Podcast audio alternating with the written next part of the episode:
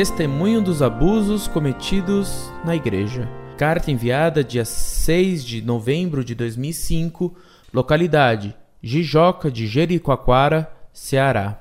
Religião católica. Queridos amigos da Monfort, cordiais saudações. Venho novamente a vocês, agradecendo por terem dispensado uma parte do seu precioso espaço para publicar as minhas humildes palavras, especialmente ao caríssimo professor Orlando. Foi com a maior satisfação que vi minha carta publicada e a resposta que me enviaram.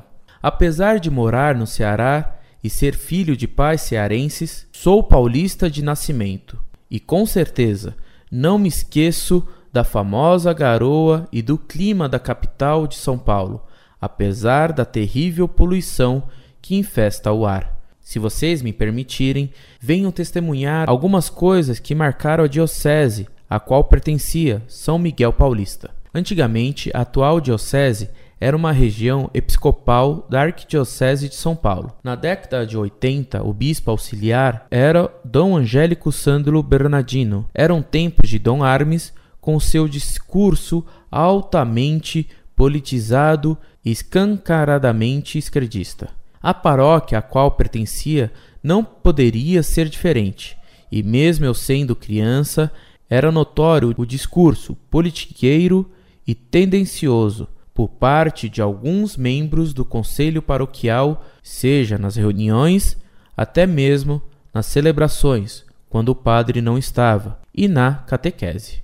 Os progressistas estavam de vento em polpa, até que, em 1989, o Papa João Paulo II, numa canetada certeira, acabou por desmembrar a arquidiocese em outras dioceses autônomas, entre elas a de São Miguel. Tinha eu onze anos de idade, mas não me esqueço do empenho que alguns dos paroquianos, transvestidos descaradamente em cabos eleitorais do homem, em fazer as pessoas votarem no PT. Dom Paulo e Arnes nunca perdoou sua santidade por este ato, que foi doloroso sim, mas que se fazia por demais necessário. Saiu Dom Angélico, entrou Dom Fernando Legal, salesiano, que acabou com a farra dos escredistas. Ainda hoje muitos daqueles padres se ressentem do bispo, que não foi nada legal com eles. Inclusive, um deles, ao visitar a minha paróquia no encontro para jovens em 1997, declarou durante a missa que a igreja deveria rever os seus conceitos e que era favorável, sim, à ordenação sacerdotal das mulheres, acusando a Cúria Romana de machismo e retrógrada. O resultado desse discurso político? Uma brutal queda na qualidade dos fiéis, além de uma debandada de outros fiéis para as seitas. Pessoas que cansaram de ouvir falar só de política, elites e etc.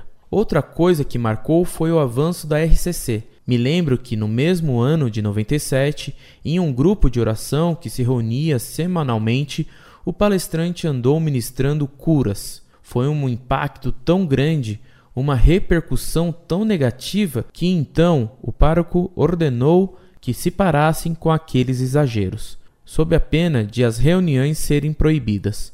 Além disso, mandou que se afixassem nas paredes da igreja dois quadros com os seguintes dizeres: O padre desta paróquia não faz milagres. Portanto, que a igreja se faça mais próxima da sã doutrina ensinada pelos apóstolos, que deixe de lado o homem e se volte urgentemente para Deus. Que o Divino Espírito Santo abençoe o Santo Papa Bento XVI nesta verdadeira cruzada contra estes ventos de doutrina que infestaram a Igreja com as janelas escancaradas pelo Vaticano II. Que se acabe com essas aventuras ecumênicas. Basta dessa libertinagem moral e espiritual, essa ditadura do relativismo, tão bem denunciada pelo Papa. A todos da Monfort, minhas saudações e minhas orações. Incorde Jesus Semper. Muito prezado, salve Maria. Mais uma vez tenho que lhe agradecer. Esta sua carta também faz uma descrição perfeita dos males que o Concílio Vaticano II permitiu na vida paroquial, quer através da demagogia marxista da teologia da libertação, quer através do misticismo do absurdo.